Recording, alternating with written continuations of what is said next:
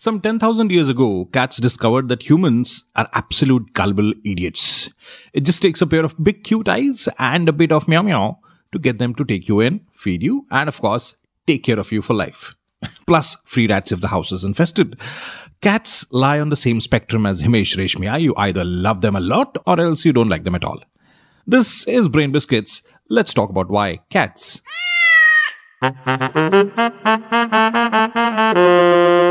The kittens, after they're born, call out for food and attention with their meow meows. Uh, this call appeals to the mother and she attends to the kittens. But as they grow older and become independent, they stop meowing. It's very interesting. This is what undomesticated cats do. So, how do cats communicate with each other? They have their own language which they use, and meowing is not a part of it. Meowing is primarily for servants who are also known as humans. So basically, only domesticated cats meow. Cats that are pets use meowing to speak to humans.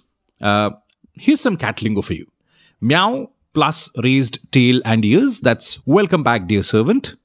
Intense and repeated meows generally mean feed me, you idiot.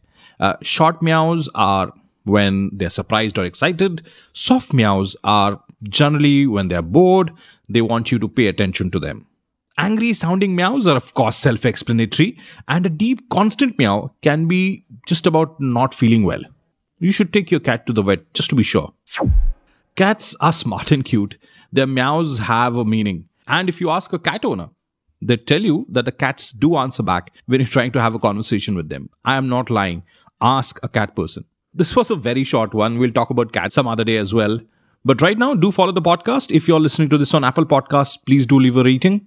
It really helps the show, and thank you in advance. Until the next time.